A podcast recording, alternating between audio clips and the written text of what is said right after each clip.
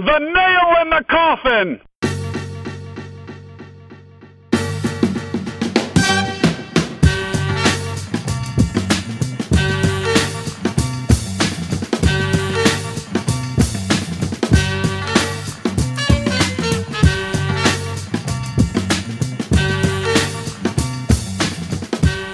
Welcome to the Nail in the Coffin, a special Saturday morning edition. I'm Tom Valentino. He's Travis Yulee. Trav, how's it going this morning? You got your coffee? You ready to run? It is, man. It's uh, beautiful fall weather outside right now. Oh, It's it's a lovely uh, little Saturday. a, a rainy Saturday and giving me every excuse I need to not get anything done outside, so I'm not going to complain. I, my only regret is that we don't have some better college football to watch today. Yeah, that's kind of a downer. Not not a great slate, as you and I were talking about here before we started recording. So, uh, what what did you refer to Yeah, this as? The get the- the, the SEC's the bye week. SEC bye week, yeah. um, and the get in the door price for Ohio State game with homecoming week um, is like thirty bucks right now because it's supposed to be just dog shit weather down there today. So I imagine that uh, uh, if if you're one of those people who says, "Well, I'd go to any game, but I can't afford it," you can afford it today. You're all out of excuses today, so you get your car, get down to uh, Columbus, and uh, make it happen. Uh, we're also joined by waiting for next year's Craig Lyndall. Craig, good morning. Hi guys. I, I'm not used to morning podcasting. This is great. Yeah, we aren't either, but uh, you know, special circumstances, we had to pull out all the stops. Uh, we wanted to do this one because Craig, you broke a little bit of news yesterday on WFNY that involves us, our uh, our podcast. It's uh, going to be part of waiting for next year. Trev, I, I feel like we're going to the show. This is uh, the big time. Yeah, we took a big step up here. We're uh, not messing around with the little guys anymore. No, You know what's you know what's hysterical is that like it actually doesn't mean anything, and we have no plan. Thanks, Craig. shattering No, our dreams here. We're Real cool. we're, we're two minutes in. No, Oh. it's uh. Let me let me explain it from my perspective, just because like. Uh, what what waiting for next year has always been is just like a collection of voices. And so when um when you and i i got to know you guys um and and tom actually in person and and the idea is that we're always looking to add more people who are kind of like in the same genre of cleveland sports talk as what we do. And you guys definitely fit that category. You're you're not hot take artists. You guys are kind of pg-13 at worst um, and and we kind of have it seems like we're all kind of going in the same common direction in terms of sports talk and sports commentary. So um, it just makes sense. And i don't but the the when i say i don't know what we're doing i just mean that like your show is not going to change i don't think. And uh, or not in any way that it wouldn't have changed organically the way you guys were running it anyway and I just think it it leads to more. You know, there may be more WFNY people on this show. You guys will be on the WFNY feed more. We'll we'll share content across there. We'll help each other build audience, and uh, maybe it's the start of the WFNY podcast network or something. I have no idea, but it's just uh it's just like, hey, I kind of like what you guys do. It sounds, and I think you like what we do. So let's just not do it separate. Let's do it in the same lane. Yeah, we are. We're big fans of WFNY. We've had you on our show. Uh, I think it was a little over a year ago, and uh, we've had some of the other waiting for next year guys on. And uh, Pattery, TD. I linked them all up in the post. Yep. So, yeah. Yep.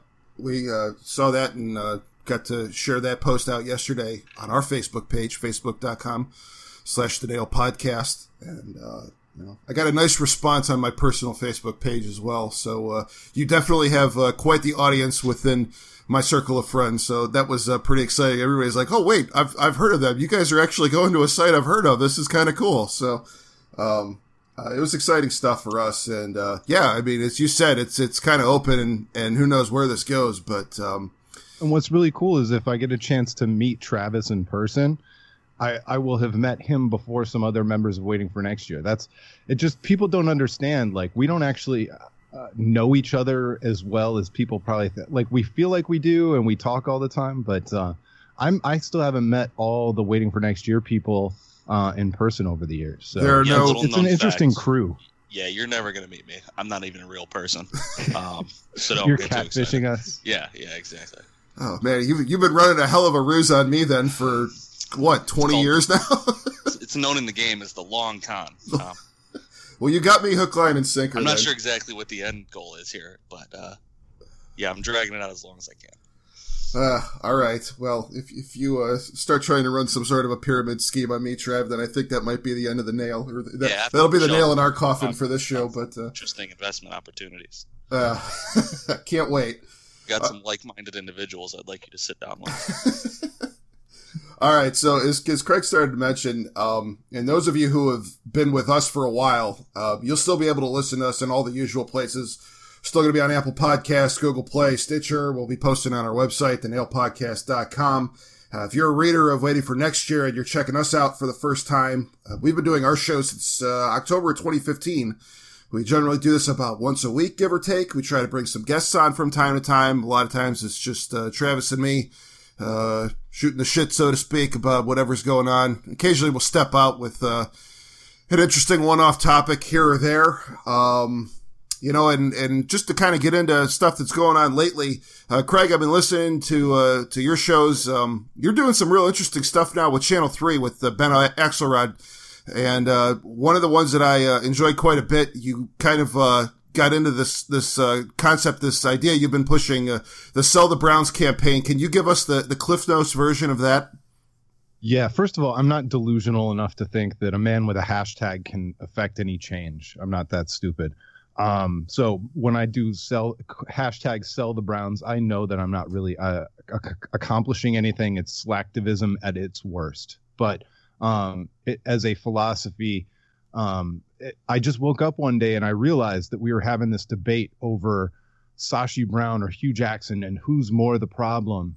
And now, over the course of three regimes, or however you want to word it, the one common denominator, it, the last name is Haslam. And so to, to sit there and try and figure out whether it's 35% Hue Jackson's fault or 47% Hue Jackson's fault is just really, really stupid. It's uh, the common denominator is Jimmy Haslam. Um, uh, probably don't have much hope other than a trial in Tennessee that he sells the team, but uh, identifying him as the main problem is the key to hashtag sell the Browns. Well, I was going to say it uh, since you started this. Um, we've started to see a, a, few more headlines creep out that the long arm of the law uh, might possibly remedy the situation for us. It remains to be seen, but uh, I'd like you you extended this on, and in terms of starting anew, the podcast you did this week with uh, I believe it's uh, OK Pants. Um, in terms of rebrand, rebranding the franchise as well. Yeah, I, I mean, it just you know, if if uh, if we're addicted to five and eleven or worse, um, and whatever this team was supposed to be when it came back, I feel like we've been sold a bill of goods based on our nostalgia. And I mean, I I obviously I love those colors, just like uh, a kid loves the religion they were raised on. Um, but I'm willing to entertain the conversation that uh, just the nuclear option, starting fresh.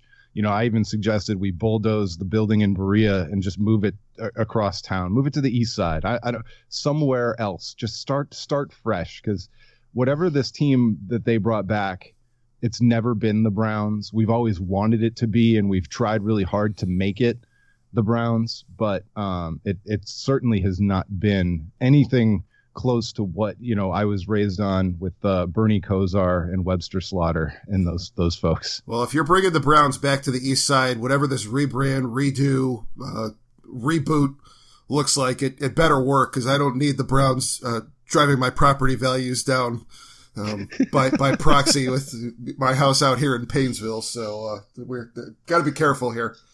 Yeah, what do we do with Lou Groza Boulevard? Does that stay out there just like empty with nothing on it?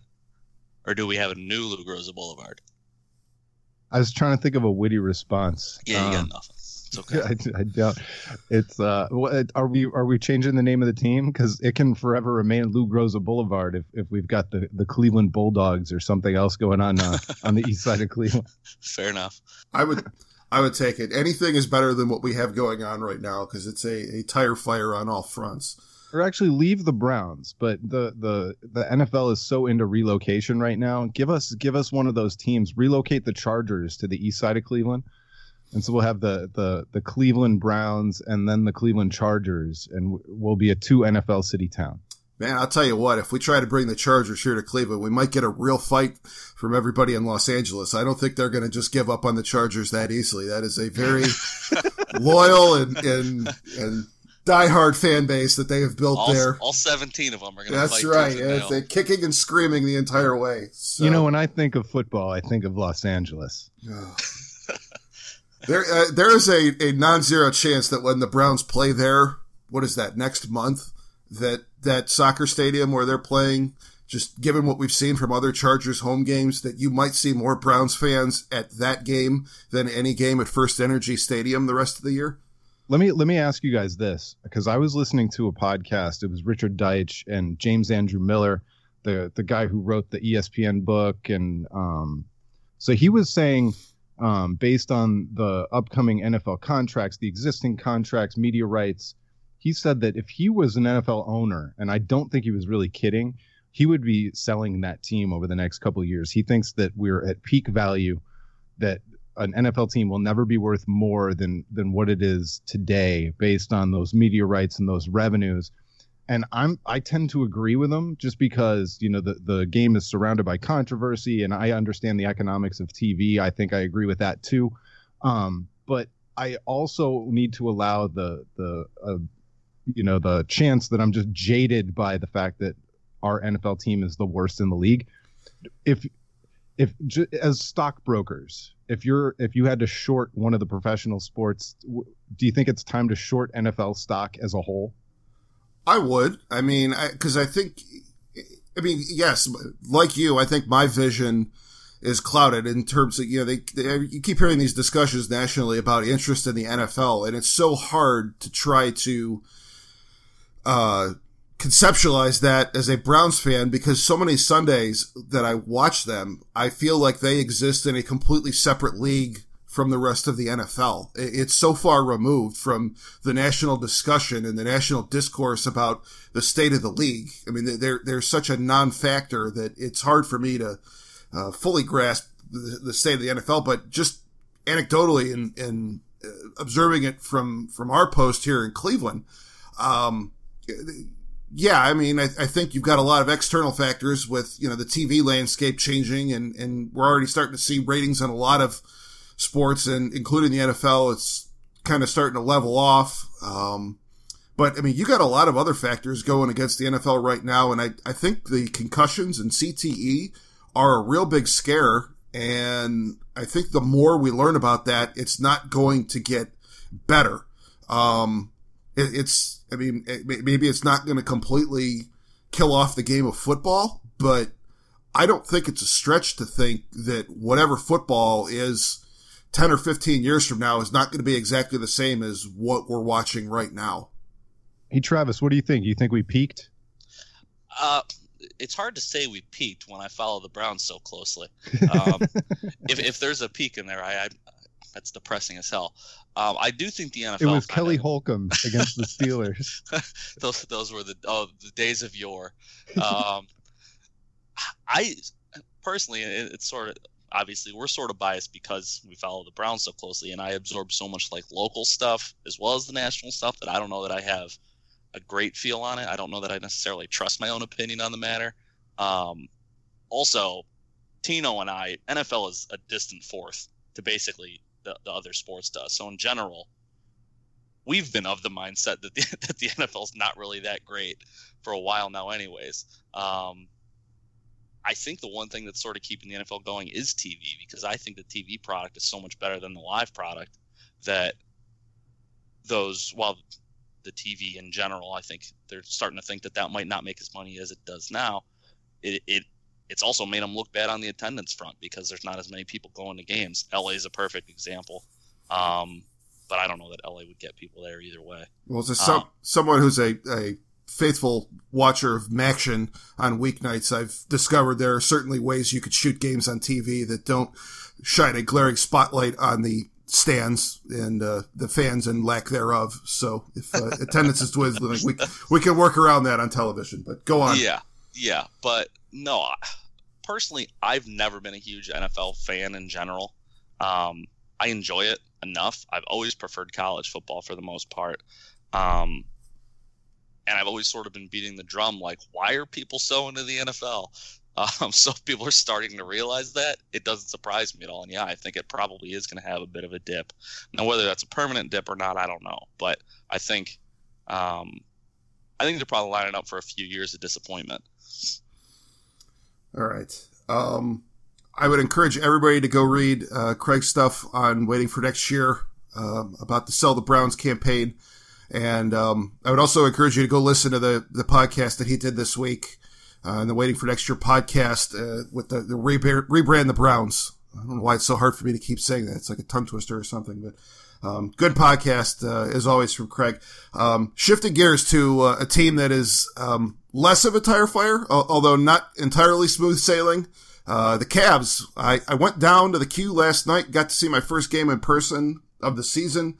Uh, Trav, you and I have talked a little bit about the Cavs here and there, but I wanted to do a little bit more of a, uh, a deep dive here today. And uh, what what kind of got me inspired on this was uh, everything I had to read on Friday morning about the Celtics suddenly um, being declared the, the new team to beat in the Eastern Conference. Um, I'll start with you and Craig. I want you to weigh in on this as well. What what are you buying or selling the Celtics? Um, buying or selling them is what is the favorites in the East. I'm selling that. Um, I think I think this team is way better than I want them to be. The Celtics. Uh, I think the young guys plus Kyrie Irving spells doom for the Cavaliers in the future. I just don't think it's this year. Um, I'm really not concerned about this year. Um, for all I know, LeBron won't be here next year, uh, and I'm not trying to be that guy. I'm just realistic enough to know that I have no idea what LeBron's going to do next year. But for this year, no, I'm not buying the Celtics are better. I think they're really hot right now. I think they're an exciting team. Uh, if I was a Celtics fan, I'd be really excited about the future. But I I, I think that uh, very much like the the Celtics of last year disappeared in the playoffs. I think they're too young. I, I just don't see them um, rolling through the playoffs with this roster. Um, not this year. Trav, how about you? Yeah, I, I, echo it completely. I think it's a bit premature. We're getting a little amped up because they, uh, you know, they're on obviously a great run right now to start the season. Um, but I think they're young. They're gonna hit. There's gonna be a point in the season where they hit a wall and have some struggles. And I know it's sort of an easy cop out, but until further notice, the East belongs to LeBron. Um, and I don't, I don't see that changing this year. Obviously, it's gonna run out eventually, but I don't. I think we're a little premature to say that that time is now.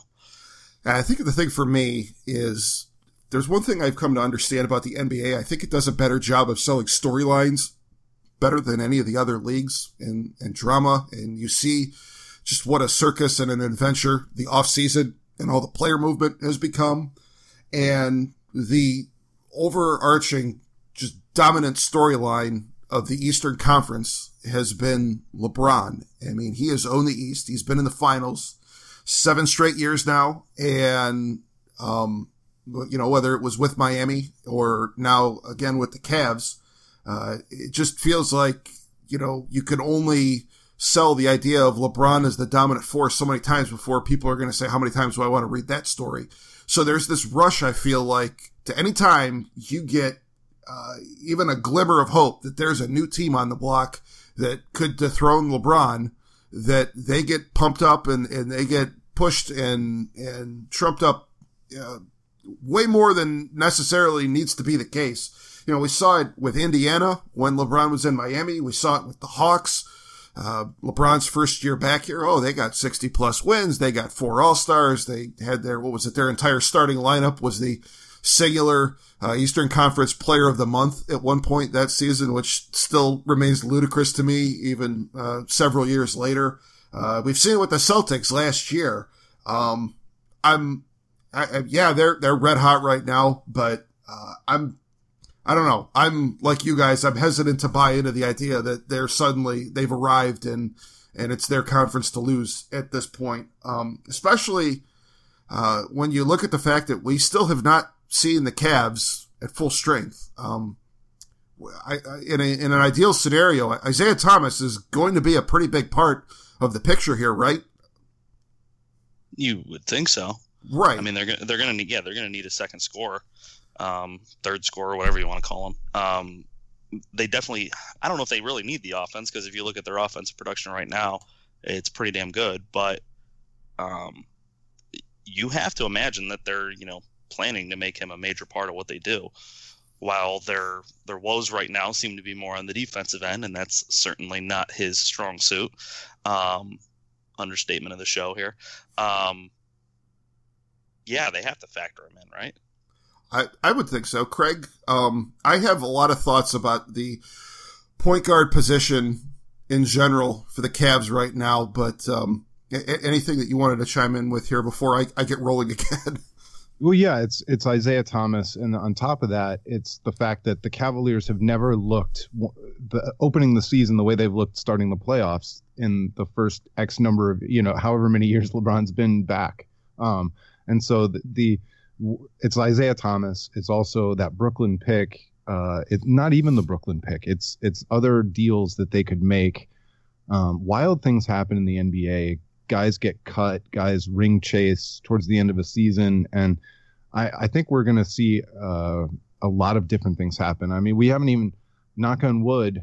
Um, you know, we haven't seen a, a, whole host of injury news that's thrust somebody in into the spotlight, and then all of a sudden, you know, we find out that uh, Zizic is gonna is gonna be a player or something. There are just all kinds of things that happen over the course of a season. Um, to your point, though, like uh, where we look for other teams to talk about. When was the last time somebody talked seriously about the Golden State Warriors? Like they're boring. They're so good, and they're so uh, they're so assumed to be the champs that we just kind of pass them over, you know. And and I think that's a lot of what LeBron deals with. That's exactly exactly right. It's just kind of a given. Well, they're the team to beat. We know their story now. We know all their faces. They they haven't really had any significant roster turnover. I think they tweaked a couple guys at the end of their rotation. Um, they got they got what uh, Omri Casspi did they bring in and, and one other guy names escaping me at this point, but I mean, you know, all the, the familiar players for them. So yeah, their story has been told and there's really nothing that they're going to be able to do at this juncture of the season that's going to turn any heads that they haven't done uh, at this point in the past. But, um, you know, I wanted to spend a few minutes just talking about the Cavs point guard situation. Um, I, I was also right, Jose Jose Calderon. Go. Uh, well, Okay. they they derailed my momentum on this a little bit by actually dusting uh, dusting him off and putting him on the floor last night. I did a double take when we finally saw him because they were finally literally left with no other options when Shump tweaked his knee. But uh, it it is just drive, driven me nuts that uh, I mean obviously when Kyrie forces their hand and demands a trade and makes it clear that it's going to be completely untenable to keep him on the roster here uh, going forward. Um, they're behind the eight ball, and I get that, but um, the, the when you have limited options in terms of what you can do with your off season and and limited moves that you can make to go out and sign Jose Calderon on the very first day of free agency um, was baffling to me the day it happened, and it has remained baffling to me ever since, especially when you consider the dominoes that uh, fell uh, in the ensuing weeks and months. Uh, Richard Jefferson is not on the Cavs anymore, and I think by all accounts he was a very well liked guy within the locker room, and Calderon still is. And until last night, when they had literally no other options at point guard, he could not even get on the floor. And I, I just I wonder is that stubborn pride is of the front office? Is it uh, why? I, I don't understand what's happening there, and it, it just strikes me as incredibly bizarre that um, we're still in that situation. Yeah, I don't really know that we have much visibility in what the long term plan is. Obviously, with Derrick Rose and Isaiah Thomas out, you think those are two guys that they were counting on or are counting on later in the season being present, but um, yeah, I'm with you. I don't know that they're in a, a, great position right now with it. I don't know that there's much disputing that. Um, but I don't really know what they can do to fix it. The, the Calderon move, we agreed at the time, like it seemed weird that they just kind of jumped on him and signed him right away. Um, but there's really nothing we can do about it at this point. No, there were, and it just, there were other options available at that time and there are other better options available.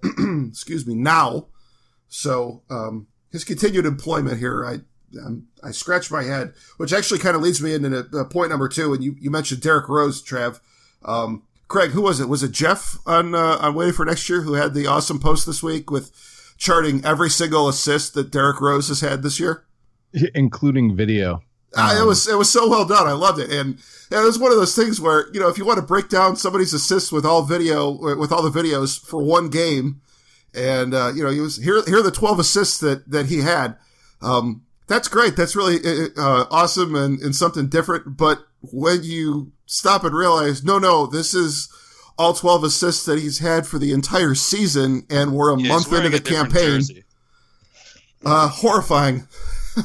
Yeah, yeah. And by the way, the we got into a discussion about Jose Calderon last night on Twitter, and I think we all decided that that that deal was made right after Griff was gone and um and Koby Altman was still just the assistant, and Dan Gilbert wanted Jose Calderon from from everything we hear.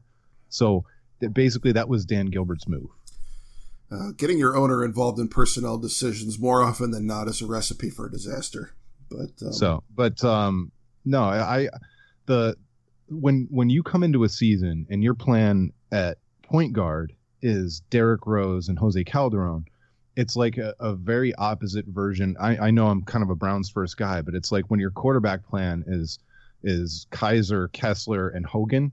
You know, your point guard plan is the old version of that. You know, Derrick Rose and Jose Calderon, like that. It's just no. Was Jeff McInnis busy? Like, what Wow. are we doing? Bimbo Coles, uh, If you had odds on a Jeff McInnis reference on this podcast, you just made a lot of money. yes, Eric please. Snow. Oh man, yeah, yeah. Well, um, if it's possible, Derrick Rose has shot worse than Eric Snow so far this year. Um, kind of, uh, wow. I, I I pull no punches here, folks. Um, Daggers. Yeah, but uh, no, it, there's a weird culture of Derrick Rose stands online, and you know, with with our uh, modest uh, audience that we've had, we've mostly steered clear of that, and um, with, uh, the the new folks that uh, hopefully are going to start checking us out, or maybe they're listening to us for the first time, they'll creep into our mentions. Um, but uh, I, it, it baffles me that there is a, a a group out there who will just blindly defend him and still think that that Derrick Rose in 2017 is the Derrick Rose of 2011, and I, I just I don't understand that that culture at all. Oh, you need to. It's a very NBA thing, and uh, I didn't mean to jump in before Trav, but the the idea is that the NBA has all these fans that they're not like team fans. Uh, the perfect example is the one time I, I told everybody behind the scenes at Waiting for Next Year. The one time I, I went to, I was at Aurora Farms walking around, um, and there were like six kids, six boys, uh, 13, 14, 15, that age range, walking around. They all have different jerseys on you know, and one of them is like a Kobe jersey, the other one is like a Derrick Rose jersey, like all across the NBA. These aren't Cavs fans; these are NBA fans. They they go to a personality, and I think Derrick Rose had a bunch of those types of fans all around the country when he was an MVP candidate, when he was battling LeBron from Chicago, and uh, and and you know, old habits die hard, and so there are a lot of of just Derrick Rose fans, not even Bulls fans, not Knicks fans, just Derrick Rose fans. I don't understand that with Derrick Rose in particular. I, I think what you're saying is 100% right. And I think it kind of speaks to the way the NBA has done a great job of marketing its individual stars. Um, and, and I think another symptom of that, that player movement that we see over the summer every year. excuse me. Um, but, uh, D- Derrick Rose in particular. I mean, I- I'll admit there are individual players on other teams that I like quite a bit. And, you know, it's something I've had to wrestle with a lot with seeing Kyrie Irving going and playing for the Celtics of all teams. Like, if Kyrie Irving was playing for literally, I think, any other team besides the Celtics or the Warriors this year, I, I would have no problem continuing to, to follow him and, and, you know, cheer for his success and everything else. But, uh, on the Celtics, that's, that's a real quandary for me personally. But um, Derrick Rose, I just I don't see what it is in his game that would be attractive to say like this is the guy that I'm going to rally around, unless you were somebody in that 20 to 10, uh, 2010, 2011 range who was kind of suffering from LeBron fatigue and just looking for any alternative. Well, I think a lot of people were have have been suffering from LeBron uh, fatigue over the last I don't know six, seven, eight years. Um, because let's be honest, and I, I know I've beaten this drum a few times. LeBron should be the MVP every year. And the only reason he isn't is because people want to vote for someone else, except for maybe the first Steph Curry one. I'll, I'll give him that one. He deserved that one. Um, but if we're being honest with ourselves, there's no one more valuable in the league to any team at any time than LeBron, and it's not really that close. Um, the only reason other people are winning it is because the voters are sick of voting for LeBron every year. Um, I think fans are probably sick of voting or sick of you know having to admit that LeBron's the best player. And in fairness, when a few years ago, Derrick Rose is a pretty exciting player. And he's not a big guy. He's sort of got that sort of the same reason people I think jump on Steph Curry because he's he looks like more of a normal guy. He's not huge, super athlete guy, but he did a lot of exciting things. And you know, despite his smaller stature in a league that's normally dominated by giants, he did some awesome stuff. So people, I could see pretty easily why people would get on that. And historically, I think the Bulls are a pretty, you know, interesting franchise that people get behind. So it didn't surprise me why people would get behind him then. Why people would still be behind him is pretty baffling to me, though. Old habits die hard. Um, right.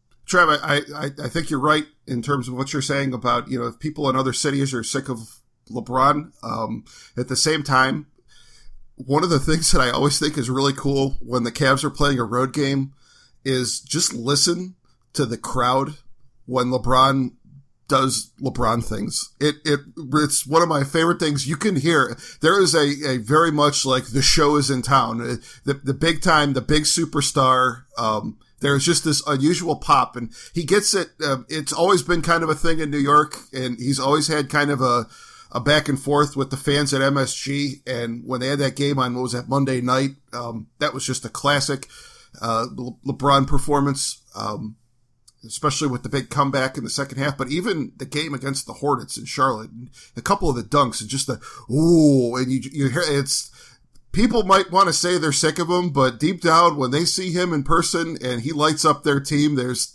there's still a little bit of, of shock and awe. And, um, I can tell you, I went to a playoff game up in Detroit that the Cavs played in 06. So this was before we got to peak LeBron. This was the first year he was in the playoffs. So it was before, it was the season before they won their first Eastern Conference. And they ended up losing the series and they lost the game that I was at. But even at that point, you could sense a palpable tension in the building every time he touched the ball. And um, anybody listening, if you can find a way to get to a Cavs road game this year, um, I guess you're always kind of rolling the dice in terms of, you know, players that are, are, possibly sitting out and things like that. But if you can experience a LeBron road game, I would highly recommend it um, as a Cavs fan. Um, it, it's it's an awesome experience. Um, shifting gears, I wanted to talk a little bit more uh, about uh, uh, some of the other uh, new faces that we've seen on the team. Um, Jae Crowder, uh, I got to be honest, a few nights ago, um, uh, got I got to the point. I said I was ready to schedule him with the meeting with the Bob, or schedule him for a meeting with the Bobs from Office Space because I just was starting to wonder, you know, what is it that you do here? But uh, um, I don't know. I'm, I'm, starting to feel like uh, maybe maybe he's coming into a, a role here and maybe uh, starting to kind of fit in. Um, Craig, I'll, I'll, start with you. Uh, the Jae Crowder experience. Are, are you in or out? I mean, I'm I'm in, but I think that uh, he's been largely overrated by Cavs fans in the in the off season. And so I'm not surprised to see him struggle a little bit to to find his footing and um and find a role in this Cavaliers team cuz I just uh, like I I he's the kind of guy where I I think I know where his ceiling is. And it seems like a lot of Cavaliers fans were confused about where his ceiling is. And he's just he's a slightly better shump, I think. Um, and maybe that's controversial. Maybe people think I'm crazy, but he's somewhere better than Shump and not as valuable as J.R. Smith, I think.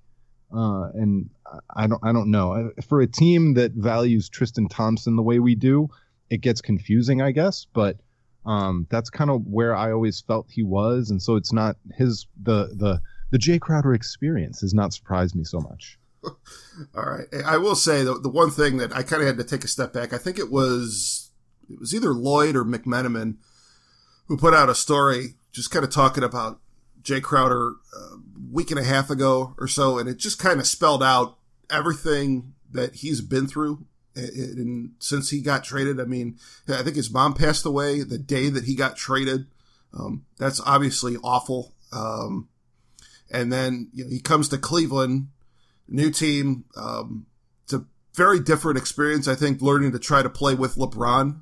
Um, so that that's obviously an adjustment in and of itself. And then the other thing, his role has really kind of yo-yoed um, for various reasons. Uh, whether it was uh, you know him starting next to Kevin Love uh, as a you know playing power forward, or it's coming in off the bench and playing some small forward.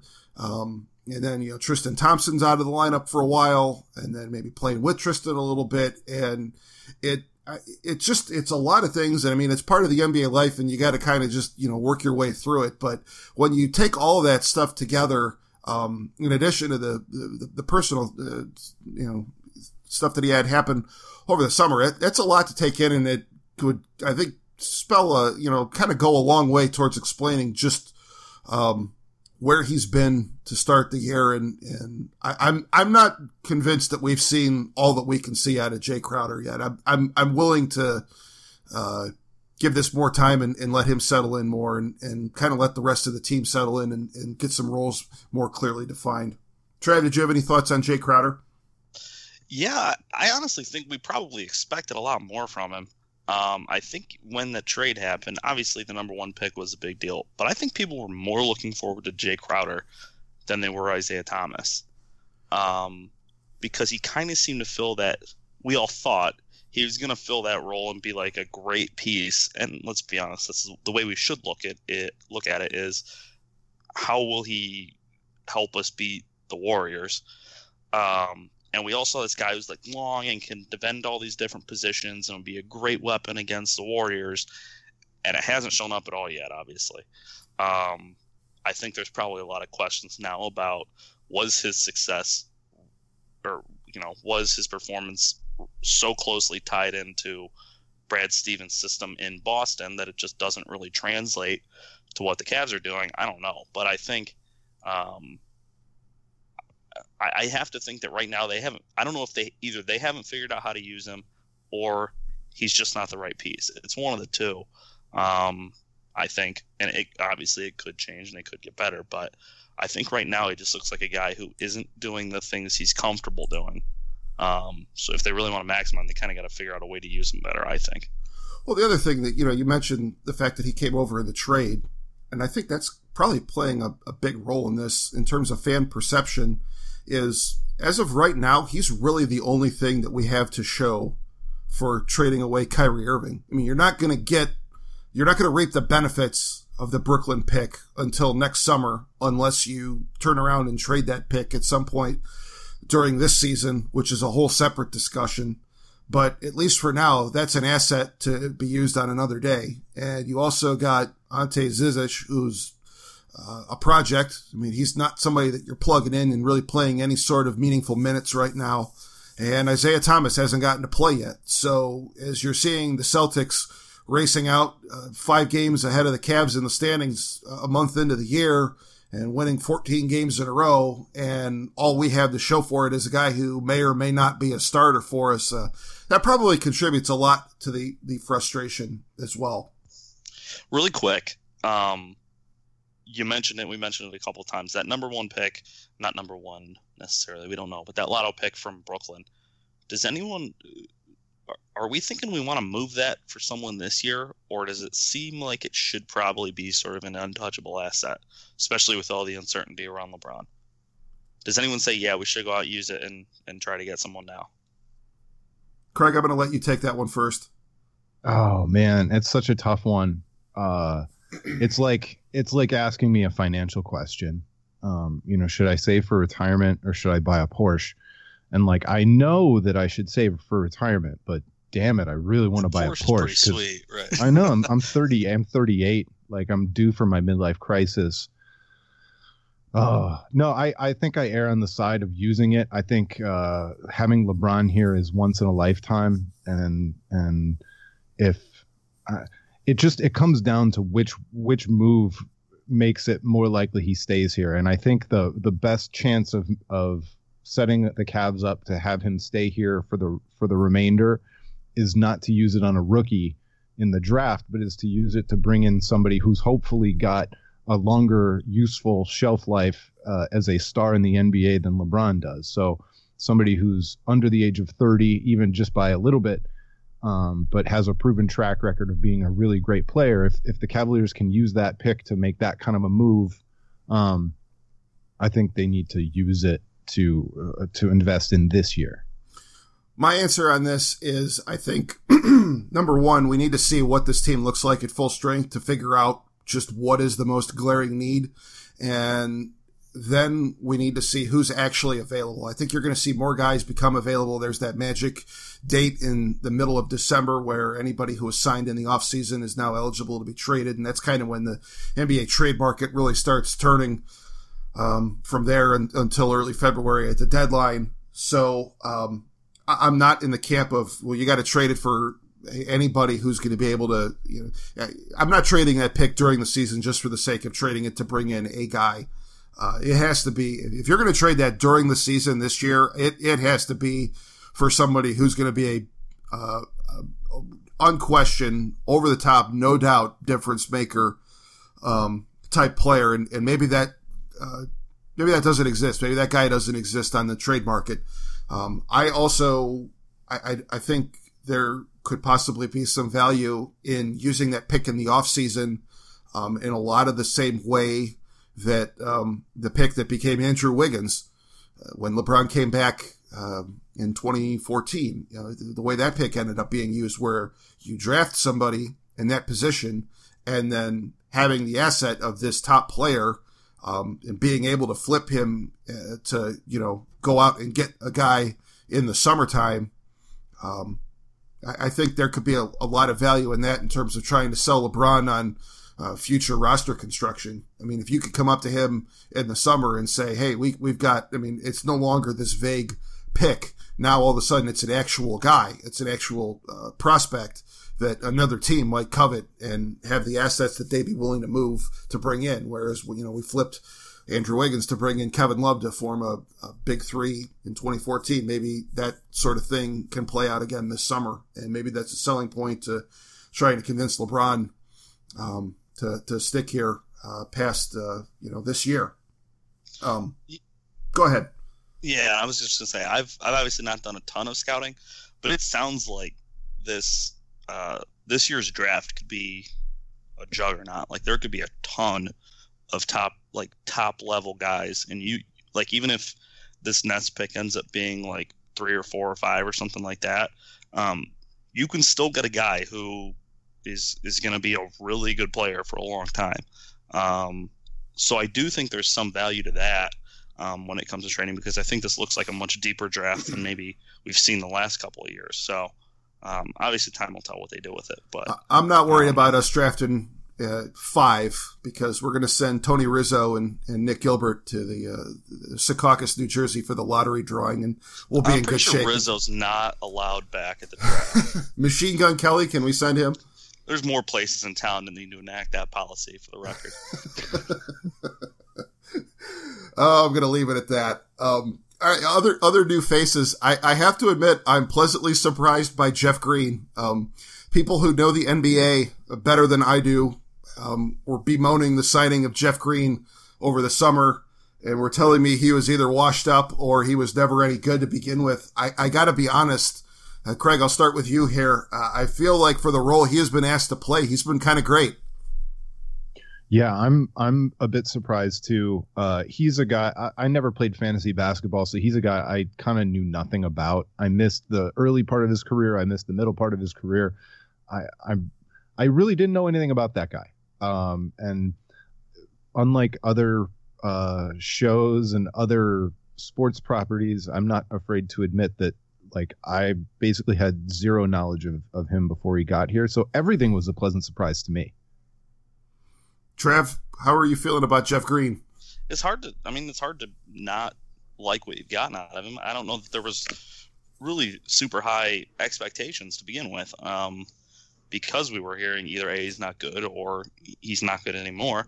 Um, you were you were kind of thinking, you know, if he can contribute, give you some good minutes here and there, that's that's great, and that's what he's giving you, and then some. So, um, I, am kind of with Greg. Like I don't I don't know a ton about about you know what he was before because he was never really that big of a name. Um, so it's hard to be disappointed about what you're getting out of him because you really shouldn't have expected much to begin with. Yeah, okay. Dust off an old Gin Blossoms lyric here. If you don't expect too much from me, you might not be let down. So uh...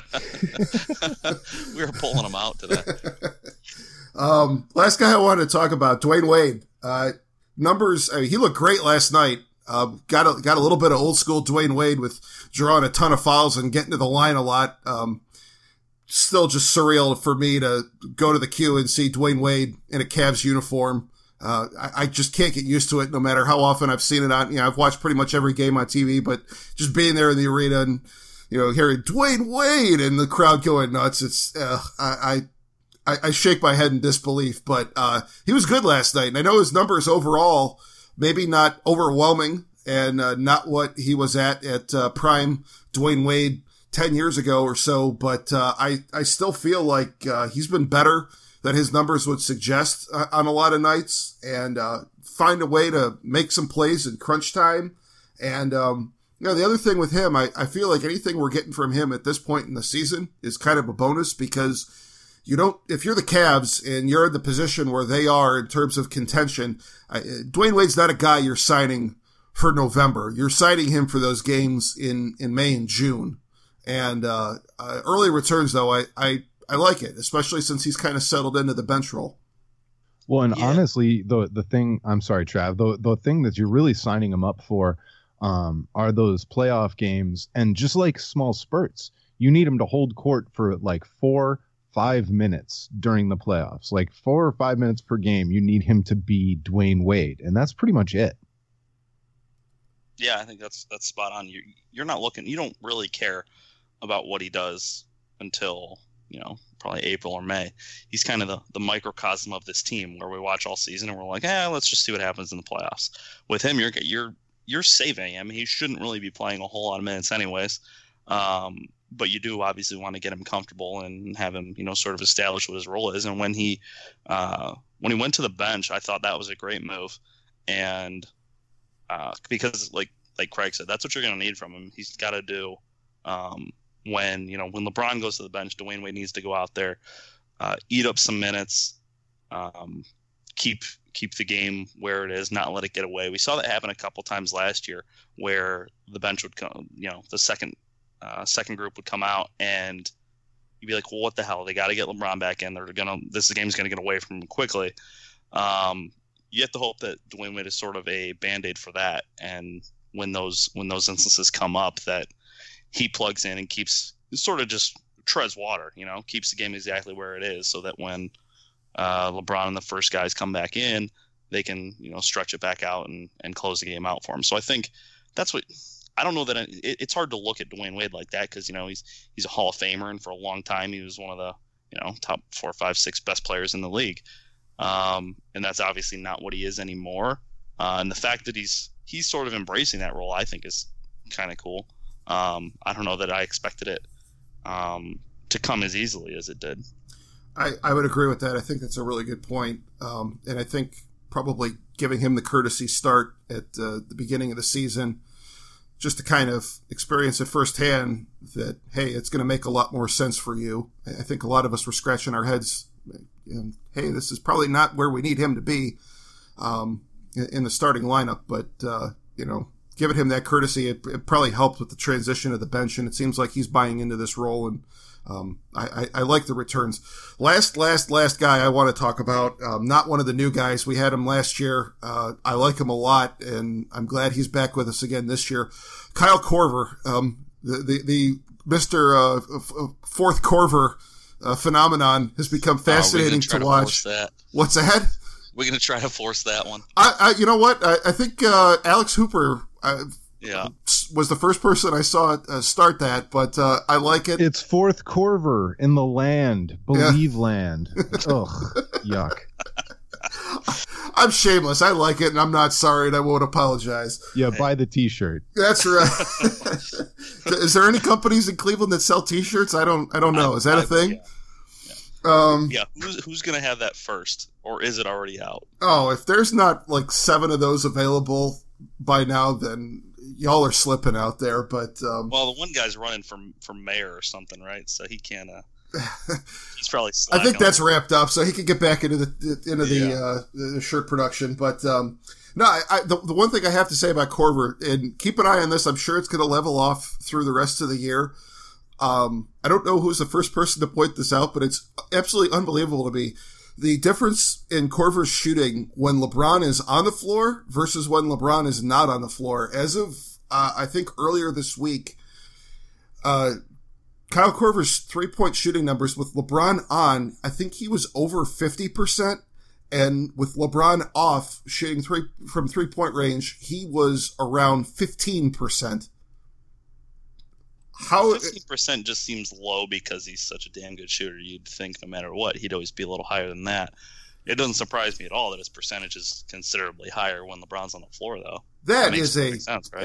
a- a- I mean, that's a this, this gap. is a, a huge gap, but And I was going to say this is a, a recent phenomenon. It, this was not. I looked at the numbers last year. It was not nearly that kind of a split. But I don't know if it's just the other guys in the rotation that uh, ended up getting you know put into those lineups that he's playing with uh, when LeBron's sitting. But um, just a, Let's see a- what happens when Isaiah Thomas gets back, because I bet his percentages will be similar similar playing with with another star. I think he's just he's the guy who thrives off a bunch of attention being paid to somebody else. Yes, I, I would agree with that. Um, it's fun to watch him, especially if you're if you're in person. Just watch the way he runs off of screens, and I just feel like if he would be the kind of guy that would just be an a, enormous pain in the ass to try to guard if you're on the other team. Um, he moves without the ball as well as any guy I've seen in a Cavs uniform in a long time. Um, so to your point, uh, when you get somebody else on the floor who can draw a lot of attention and kind of tilt the floor uh, that way with the defense, um, you could see how uh, having a guy like like Korver who can run off a bunch of screens and and you know make that C cut around and, and curl up and shoot for a three. At uh, you could see how that would be effective. But um, yeah, it, it'll be fun to see just what the lineups start looking like when they plug Isaiah in here. Hopefully, uh, maybe within a month from now. Um, my birthday is four days before Christmas. If if the Cavs can give me the present of uh, a competent, healthy point guard uh, for my birthday, um, I'd be delighted. So um, that's that that's the goal for me. I'm still hoping for Jeff McInnis. That I think is a perfect note to wrap up on. Uh, Trav, did you have anything else before we uh, shut it down? no, I think that's. I think Jeff McInnis is a great note to close with. Uh, you're you are not going to do any better than that. Craig, uh, this was fun. Thanks for jumping on with us here this morning, and uh, thanks for bringing us into the fold with uh, waiting for next year. We're really excited about it, and uh, it's going to be a lot of fun going forward here. Yeah, dudes, it's going to be a lot of fun. I, I'm not sure exactly where it's going, but uh, it'll we'll do it together. It'll be cool. All right. Um, well, in the meantime, you uh, if, if you checked out our show today for the first time and you like what you heard, uh, go subscribe on Apple Podcast or Stitcher or Google Play. Uh, you'll be able to start listening to us on Waiting for Next Year. Um, still be putting up our episodes on uh, thenailpodcast.com, but go to Waiting for Next Year because you're going to get all the other great stories and uh, videos and everything else that they're putting up on there. Um, you can like our Facebook page, facebook.com slash the nail podcast. And uh, we are on Twitter uh, at the Nail Podcast. Um, although, if you uh, want to get more uh, from Trev and I uh, individually, uh, I'm at one Tom Valentino. Trev, uh, share your uh, your handle as well Yeah, at Cool Trav. at Cool Trev. There it is. So, uh, our thanks again to uh, Craig Lyndall for joining us. Um, for Travis Julie, I am Tom Valentino. It's been the nail in the coffin, and we will talk to you again soon.